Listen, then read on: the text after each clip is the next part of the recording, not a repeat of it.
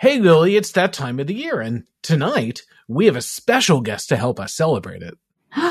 OMG, it's not the ultimate delivery manager, Father Christmas, aka Santa. No, no, no. This is more of a product podcast than a delivery one. But we did get someone who's also a big friendly fella of a Scandinavian persuasion. It's none other than the Mind the Product co founder and EQT product partner, Martin Eriksson. Oh, that is a good present. I will definitely take it. I've been meaning to catch up with him to learn more about the decision stack and how he bases it all on a set of product principles. Well, Lily, you must have been good this year because that's exactly what we're talking to him about. He gave an amazing talk on this last year at Mind the Product in London, and he's been doing a lot more work on it over the past year, so it's going to be great to chat to him more about it. Okay, let's not wait for the jingly bells. Let's get to it. The product experience is brought to you by Mind the Product. Every week on the podcast, we talk to the best product people from around the globe. Visit mindtheproduct.com to catch up on past episodes and discover loads of free resources to help you with your product practice. You can also find more information about Mind the Product's conferences and their great training opportunities happening around the world and online. Create a free account on the website for a fully personalized experience and to get access to the full library of awesome content and the weekly curated newsletter. Mind the Product also offers free Product Tank meetups in more than 200 cities. There's probably one near you. Hi, Martin. How are you doing? Welcome to the Product Experience Podcast. Thanks for having me, guys. Again, it's amazing to be on with you, as always. So, I'm sure there are very, very few people who don't know who you are, but just in case there are one or two listening, please do give us a quick intro to who you are, how you got into product, and what you are up to these days. Yeah, I never like to presume that one either. So, uh, yeah, my, I've been in product, I guess, for over 25 years now. I started as a web designer, web developer in the 90s, uh, kind of building websites. I actually started because I dropped out of university and spent more time in my computer lab building websites for the, the first website for the student union, the first website for the student newspaper, things like that. I decided mm-hmm. maybe I should go do that for a while. Um, so yeah, designer developer realized I wasn't quite talented enough at either of those things, but was actually really good at translating between all those different teams. And so I ended up with my first product job in 1999 at Monster, the job board. Uh, and that's also when I moved to London from Sweden. And yeah, I've been doing product ever since. So product leader for many years and then kind of first VP product in four startups in a row. And then in a side, side job, I founded Product Tank and eventually co-founded Mind the Product, which together obviously are the world's largest community for product people. And definitely have heard of that if you guys are listening to the podcast. uh, somewhere along the way, I co-wrote a book about product leadership. And then for the last couple of years now, I have been a product partner at EQT, which is one of the world's largest investors with something ridiculous like 230 billion euros under management uh, in all over the world, over 230 no 260 portfolio companies at this point. And so i'm kind of an in-house product advisor to all of those businesses. Well not all at once but trying to support all of them in better product practices org design strategy and all those good things. Nice. So you're not that busy then and uh, i'm sure everyone listening will be uh, chiming in thinking how grateful they are that you founded mind the product um, along with the rest of the team because it's such a valuable resource to all of us. It's been a blast. If, honestly, I never never thought it would get to the size it was, uh, and that was never the intention either. But yeah, it's been an amazing community to be part of and to help lead and shape. So uh, it was an amazing journey for me too. So we're going to have a chat today about the decision stack. And this is, oh, how would you describe it? Like a framework or a tool? I like to say mental model these days because I really don't want it to sound like a framework that you have, you know, frameworks to me imply you have to like check the boxes and do exactly what it says on the tin and things like that. So I like to think of it as a mental model just to to remind us all that we need to have these elements in our businesses and in our products. Yeah, that sounds good. Okay, cool. So, a mental model which helps you figure out how to structure the information that you need in order to successfully deliver for your business and, and for your customers. Is that kind of roughly how you describe it? Yeah, I think, I mean, it's, it started four or five years ago now that I actually put pen to paper and um, actually started as a talk, I think, that I gave at a leadership event. And it's just kind of the culmination of a lot of thinking about how to create that alignment, right? So I think the when we wrote the book, it was all about creating semi-autonomous or autonomous teams, what that means, how to empower your teams and enable them to build amazing products. And then I realized that not enough people are actually talking about that alignment piece. So how do we actually create that alignment? How do we make sure everyone has the context they need in order to be successful as an empowered team? And I think there's a lot of different thoughts and a lot of different ideas around that, but there wasn't really any kind of structured writing about it. And so I came up with the decision stack as, as I said, as the mental model really to make sure that we are connecting the dots both from the bottom to the top. So if you're an empowered team to be able to figure out why why are we building this thing and why does that connect to the business goals, strategy, vision, etc. But also to be able to figure it out from top down, right? So as leadership, make sure that everything that you're doing actually does align with those company goals and the company strategy. So for for people who haven't seen the talk, who haven't read the, the articles about it, can we just get a quick overview of what are the components of it? Was it look, let's start at the top and work our way down? So the way I think about it is really five steps, right? So it starts with a vision or mission that sets out, you know, where are you're going. What is that big, that big audacious goal that you have? Uh, might be something that's not even achievable in your lifetime, uh, but it's kind of a big rallying cry and a big mission, right, for the whole team. And I'm sorry, Martin, that's not the product mission. That is the overall organizational mission, right? Yeah, and I think that's the other thing with the decision stacks that exists at a lot of different levels, right? There's there is a slide in that deck that's called decision stack inception, right? Where you have just lots and lots of different layers because the more complex your organization is, the more levels to the stack you probably have. But the way I like to think about it is that mental model of those five steps really helps connect, even if you know one, a little startup with just five people around the table, or you're a team of five within a giant organization, like you still have your own decision stack. It just then starts connecting to a bunch of other ones. So from the vision mission, it's about strategy. So figuring out how, are, what are the actions you're actually going to take in order to achieve that vision or mission. Uh, then it's about uh, objectives. Uh, I, I'm partial to the OKR framework, but you don't have to use the OKR framework, obviously, for objectives. And then I love connecting it to Teresa Torres' opportunity solution trees. So the next step down is actually opportunities. Uh, and really getting teams to think about what are the opportunities we have in order to actually deliver on that those objectives and that strategy and then finally, at the bottom of the stack is uh, principles, which I think is one of the most important pieces and really outlines how we want to build the things that we've uh, decided to build in order to achieve those goals. And like I said, I think the the actual elements of the decision stack, I'm not super precious about. I think people can use them in different ways, and I've seen uh, people start using the decision stack in lots of different organizations and, and use different frameworks because maybe they don't like OKRs, so they bring in um, NCTs instead and other frameworks that they want to use within the stack. So one kind of litmus test really for it all is whether or not you can connect the dots right from the top to bottom. So can you go to your management team and ask, you know, what is our vision and then ask them basically how are we going to implement that all the way down to a feature that you're building or from the bottom up, right? Go ask the same question. Hey, we're building this feature. Why are we building that? And if you can't ladder that back up to a vision, at the end of the day, then there's something kind of missing in your stack, whatever that is. And one thing I just want to, uh, one thing I really like, and I'd like to push a little bit more on, is a lot of times we get confused when we talk about uh, vision and mission and then going down into strategy and things. Where a lot of times in the product is we're focused on the product vision and the product strategy. And there actually is a difference uh, between a corporate strategy, once you get to a certain size anyway, between the corporate strategy and the product strategy. You're not necessarily using them to do the same things. And I love yeah. the way you visualize that. Can you talk a little bit about the difference between what is a vision, mission, and strategy at a corporate or company level versus at the, the product level? So I think it the uh, here here comes the first one, right? It depends. We're going to get a few of those today, I think. Uh, like most things in product, right? There's there's no easy answer to that one.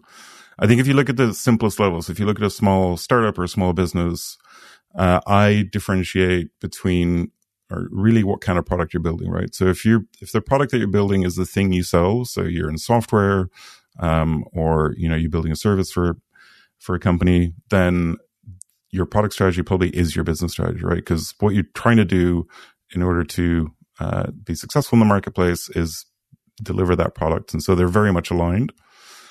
On the other hand, if you're in a space like e-commerce where your product is actually there to enable the thing you sell, right? We're not selling the e-commerce site. It's a, you know, fairly well understood problem. We're just trying to optimize and figure out the best way to sell whatever product it is that we sell.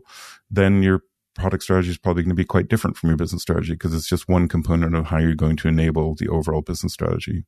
Obviously, that's a simplified view. Um, and I think as you ladder up into more complex organizations, you get a lot more layers to it but I do think they are intrinsically linked regardless. So even in big organizations, and this is a, a, challenge I see all the time in our portfolio companies, among others, is that if you don't have a clear business strategy, it's impossible to set a product strategy, right? And that's where these kind of challenges often come up of product teams not quite knowing how to set a strategy or not having the focus that they need and, and then getting challenged from leadership that they're not delivering quickly enough, those kind of things. It all stems from a lack of clarity at the business strategy level. So, in terms of the strategy element of the decision stack, it, it can often fall quite hard on product if that element of the decision stack isn't there. I think we feel the pain of that quite strongly. Yep. Um, how do we go into an organization um, and figure out what the strategy should be? Like, what does that process look like? And I think sometimes, for me, sometimes in my experience, it's a case of just uncovering what the strategy is that's there and yep. articulating it. But sometimes there just really isn't a strategy and you have to start like completely from scratch. Yeah, for sure. I think, um, you know, I think a lot of companies don't have a, a good strategy, uh, but then there are a lot of companies that actually have a probably have a decent strategy. It's just stuck in the head of leadership or founders, and it hasn't been communicated well enough. So I think that hits on two really important points, right? I think one, yes, we need to push for clarity in the strategy, but two, it also comes down to communication, right? Because, and actually understanding, right? There's a John Maeda quote that clarity comes from transparency and understanding. And I think even when we are doing our best at kind of parroting an existing strategy and repeating ourselves to our faces turn blue, we forget to make sure that the team actually understands what that means, right? So regardless, I think if there's a lack of strategy, I think um, it's really about pushing upwards and, and pushing your leadership because I think leaders should be responsible for strategy, and that's kind of the management leadership team, or you know, depending on how complex your business is, obviously you might have different business units and things like that. But it is up at that kind of leadership level. Hopefully, someone from product is at that level, um, whether it's you or your boss. And I think it's incredibly important to push for clarity on that strategy. And it's something I coach a lot of our product leaders uh, across our portfolio on is kind of how to start doing that. And so really, I think it's forcing um, your leadership team to have that conversation. And obviously that's easier if you're at the table than if you're asking someone else to do it on your behalf. But I think pushing for those questions and asking lots and lots of awkward questions about why we're doing what we're doing I think is the only way to kind of challenge that conversation and, and make sure that happens. And so what I coach my product leaders on is really to keep asking why we're doing the things we're doing and keep highlighting the trade-offs. Cause I think one of the things about strategy and, and product in general is it's all about trade-offs and strategy is just there to make those trade-offs a little easier or to agree on some overarching trade-offs, right? So it might be different geo geographies that you're going for. It might be different customer segments that you're going for. It might be different, you know, parts of the customer problem that you're solving or not solving. And if you don't have that clarity, that's when you end up pushing in and pulling in a million different directions. And so just being able to ask that question of like, why are we doing this? Who's the customer? How, you know, how can we prioritize this? How can we agree on what's the most important customer right now? What's the most important problem for that customer? And I think product and the, our teams, the teams we work with have a lot of power here because we're out there talking to customers all the time. If we're doing our jobs right, uh, we are doing the discovery together with, you know, our UX leaders. We have a lot of insight to bring about what the customer wants and what the market wants. And so we can push for those conversations. But if we're not doing it, then we're kind of just accepting the fact that there's no clear strategy and, and that just makes our jobs impossible, basically. So that leads into an interesting one. You talked about uh, how you coach leaders. Let's talk about people at the the well, all product people are leaders by definition, but that said, there is different kinds of leadership. So let's talk about more of the product manager, senior product manager type level. Um, where should they be in this stack? Where should they be primarily working? I mean, obviously, if you're working with a dev team one to one, then you're working at the epic and opportunity level. But what should your role be in vision and strategy? And I know it's an it depends answer, but give us give us some some context for that. It's uh, it's definitely a sliding scale, right? I think it depends on the again the complexity of the organization. But if you imagine, so vision hopefully is clear and set, and and if it's not, it is definitely leadership's responsibility, but should be done very openly. I think 10, 20 years ago, we used to do all these things in, you know, ivory towers and, and then bring out this amazing presentation at the offsite and tell everyone, here's our strategy and our vision. And then everyone kind of forgets about that PowerPoint three minutes later because they're on the dance floor. Um, I think the best way to do it is obviously not that. It's to be much more open about it uh, to create it in the open, to co-create it with as many people as possible, so that again, building that understanding from day one. I think the so the vision strategy definitely owned by leadership, but should be as as open and involved as possible. I think objectives and opportunities is where all product people should live, right? I think we should be pushing and shaping our the objectives for our team, for our teams, if we're in, in leadership or senior product to your point. Uh, even if you're an IC, right, you should be talking about what are the right opportunities for the area that you own, right? You own an area of the product, you own a customer group, whatever, whatever that ownership is. You should be the one pushing for what the opportunities are and what the objectives are for that group and be part of that conversation. Obviously, leadership will have their own take and there'll, there'll, there'll be some push and pull about how we combine that with company goals. But uh, fundamentally, I think that's probably where product people live the most. And then principles at the bottom of the stack is definitely owned by everyone because it kind of helps us all figure out how to do the day to day stuff. But we can dig into that more later if you want. When when you're advising the product leaders on strategy, like where do you see people go wrong? Like where do you see the the biggest mistakes happening? I think honestly there's a seems to be a big aha moment just challenging them on the business strategy front, right? I think too many product leaders are too used to taking the kind of lack of clarity and then trying to make the most of it and figure out their own prioritization and things like that. And I think, especially if you're a product leader, if you're at, you know, at or near the table with the other, uh, company leaders, then it's really our responsibility, I think, to push for that strategy.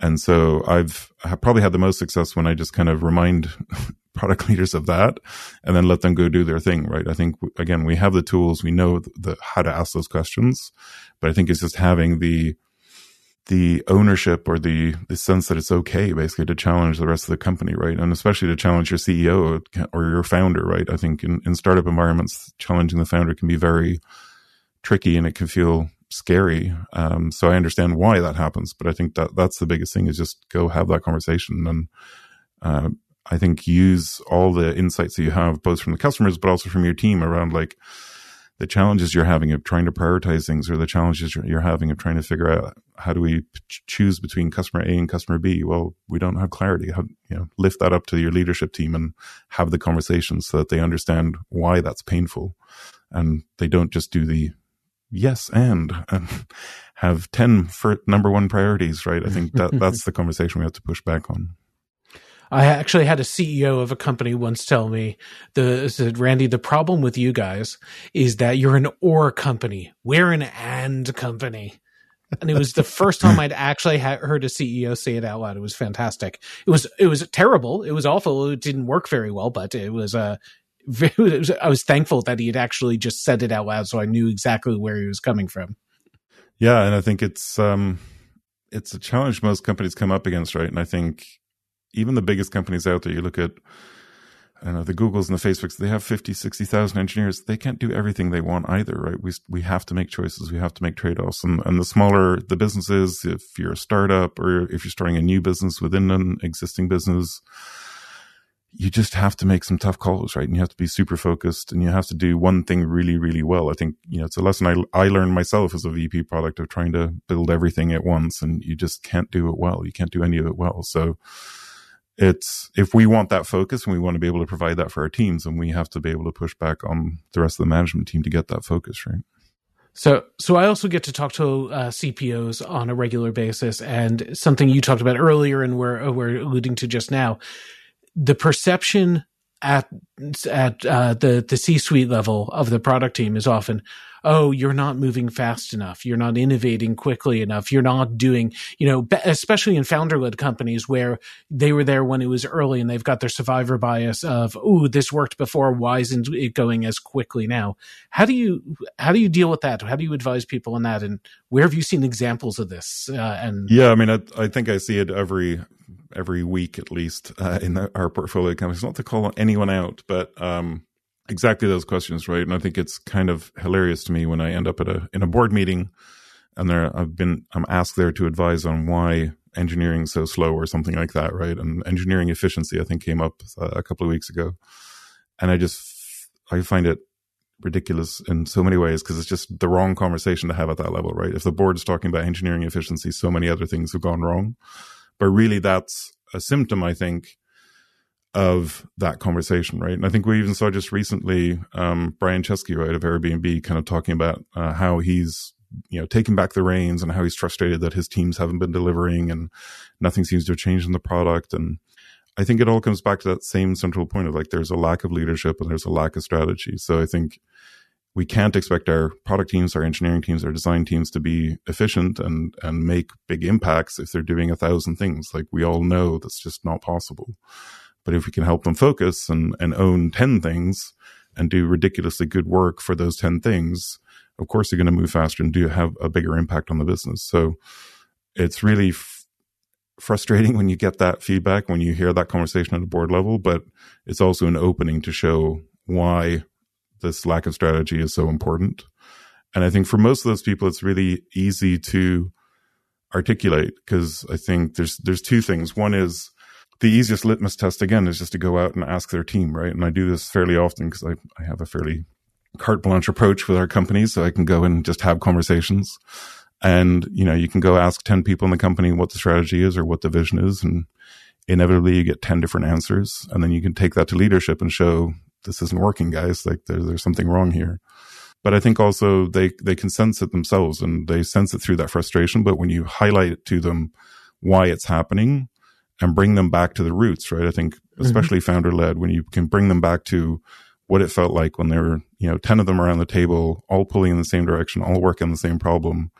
That's kind of what we want to get them back to. And I actually use that analogy quite a lot for bigger companies and the big corporates that I go into and, and scale ups is really the best product teams out there are those five, 10 person startup teams, right? But that's because they have, they're incredibly aligned. They have an incredibly high bandwidth communication.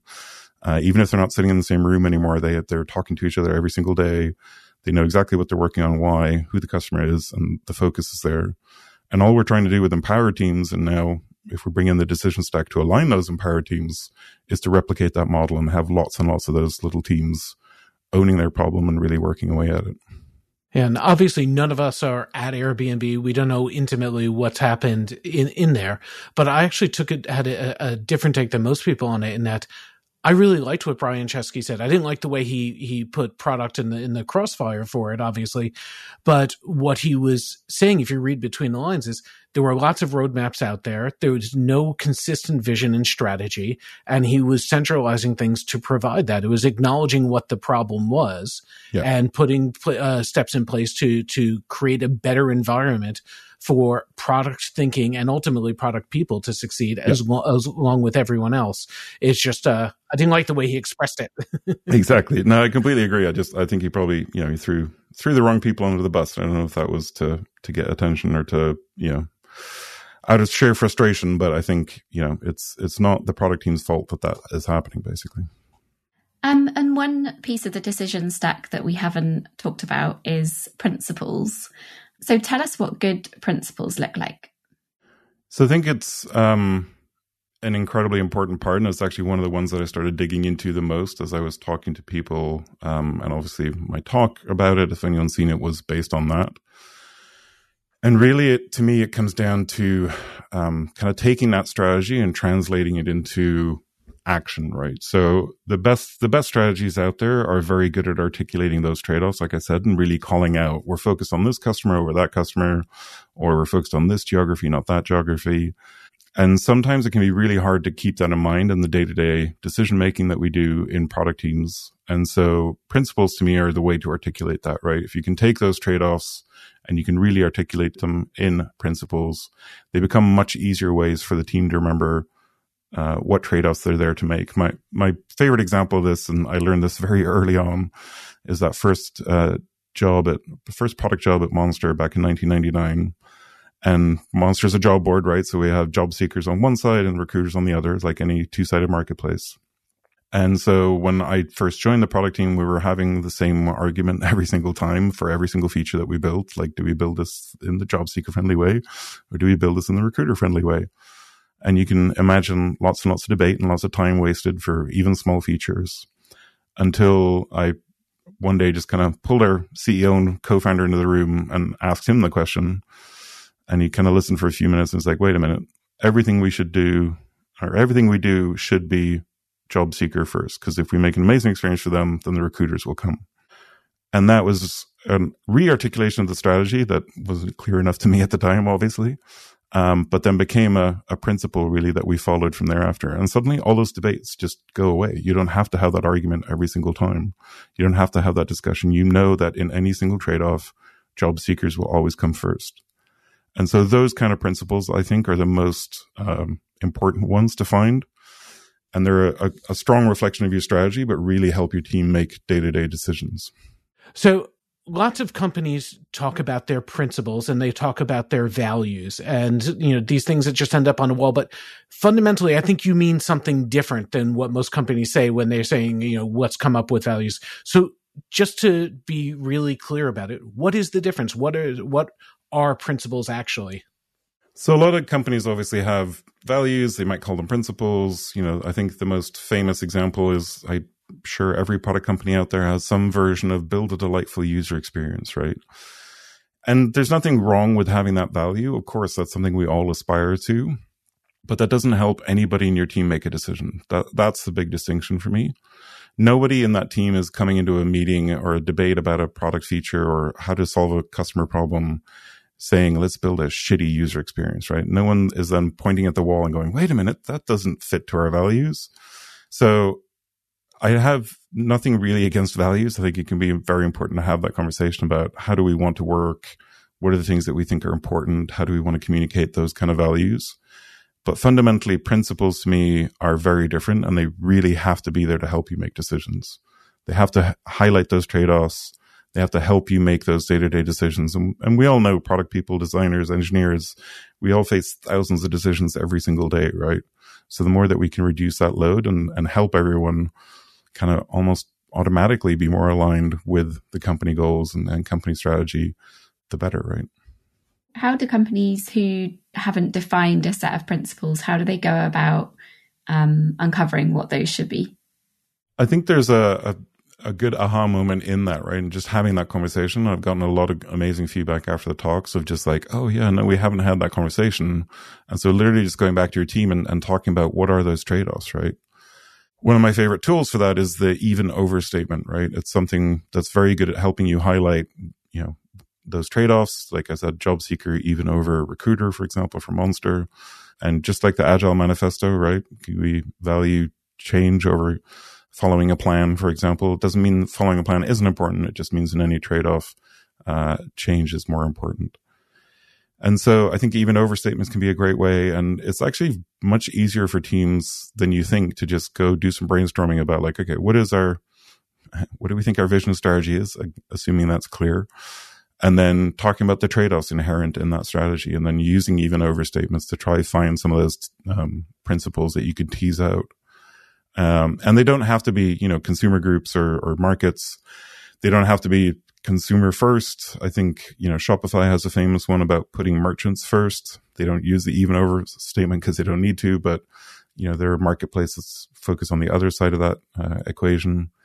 Klarna for a long time had one about conversion trumping profitability, just to keep their teams focused on converting even over kind of that last optimization of, of every profitability cent. That might now have changed in the recent macroeconomic environment. Obviously, that's the other thing. These things do change. But I think it's just having that conversation with your team about what are the trade offs uh, in your strategy? What are the debates that you consistently have as a team? What are the things that come up in retros that aren't clear enough? Um, I think out of those, you can quite easily, with most teams, tease out two or three good principles that suddenly make everyone's life a little easier. So let's let's bring this all back together to to the decision stack and how it all works. So you've got the principles as the bottom uh, of the stack, the kind of the bedrock of it. So you work your way down from mission and vision and then down through essentially the opportunity tree of uh, opportunities and epics and and things like that and then it's ultimately when you have a question about how are we going to do this why are we going to do it this way? How do we work together? That's when you turn to the principles. Is that correct? Yeah i think it's for me it's that visualization which is very hard to get across on a podcast but the stack from top to bottom answers that question of how right? So how are we going to achieve this vision? Well here's a strategy. How are we going to achieve that? Well here's the objectives for this quarter. How are we going to achieve that? Here's our opportunities. Okay well how are we going to build that here's our principles. But also importantly for me, it kind of goes the, the other way around, right? So for an individual team, they can look at our principle and go, why are we doing this? Well, it's attached to our strategy. Okay. Um, why are we building this thing? Well, because it connects to this objective. Why is that important? Because it connects to the strategy and so on, kind of up the ladder. So I think principles are one of those tricky ones in the mental model that it could probably come after strategy, could um, before objectives. But for me, really, it helps with that mental model of kind of reminding us to ask the the how and the why. Uh, is why it's kind of ended up at the bottom of the stack. And what kind of feedback have you had from people? Um, you mentioned that uh, you know you'd had some some great feedback from some of the talks that you've done. Um, yeah, how have people responded to this mental model? Yeah, there's uh, there's a bunch of companies out there using it, big and small. Um, I've been out asked out to help some really big corporates kind of use it as a tool to enable their digital innovation and their um, digital transformations. So I think it kind of been helpful all levels of scale, really. And I think one of the big things that I'm encouraging is, like I said, to treat it as a mental model and not to see it as a kind of framework of must have pieces, right? I don't, I don't really care if you don't use opportunities. If you want to talk about problems or epics, that's fine. I think in, an early version even used epics instead of opportunities. Uh, again, if you want to use NCTs instead of OKRs, use that. But again, the litmus test is really being able to ask those questions from the top to bottom and, and bottom to top. So I think it's just help people unlock some of those conversations uh, with each other, but also with their leadership team, right? And I think if it can succeed at that, then I'm then it kind of is doing its job for me, right? Uh, if it can encourage our our product managers, product leaders out there to have a conversation with leadership, challenge them on that clarity, and and maybe present them with some ideas around what they think that strategy should be. I think it just helps us all uh, do our jobs a little bit more easily. Nice. Martin, thank you so much for joining us. Um, we have now run out of time officially, but um, it's been really, really great digging into this. Um, personally, I have found it incredibly useful and I've used it loads um, in my work. So, um, yeah, I really, really appreciate you sharing this mental model with me and the rest of the product community. Amazing. Thank you. And I'm going to keep honing away at it and sharing examples. So, uh, watch this space. Awesome. Thanks, Martin.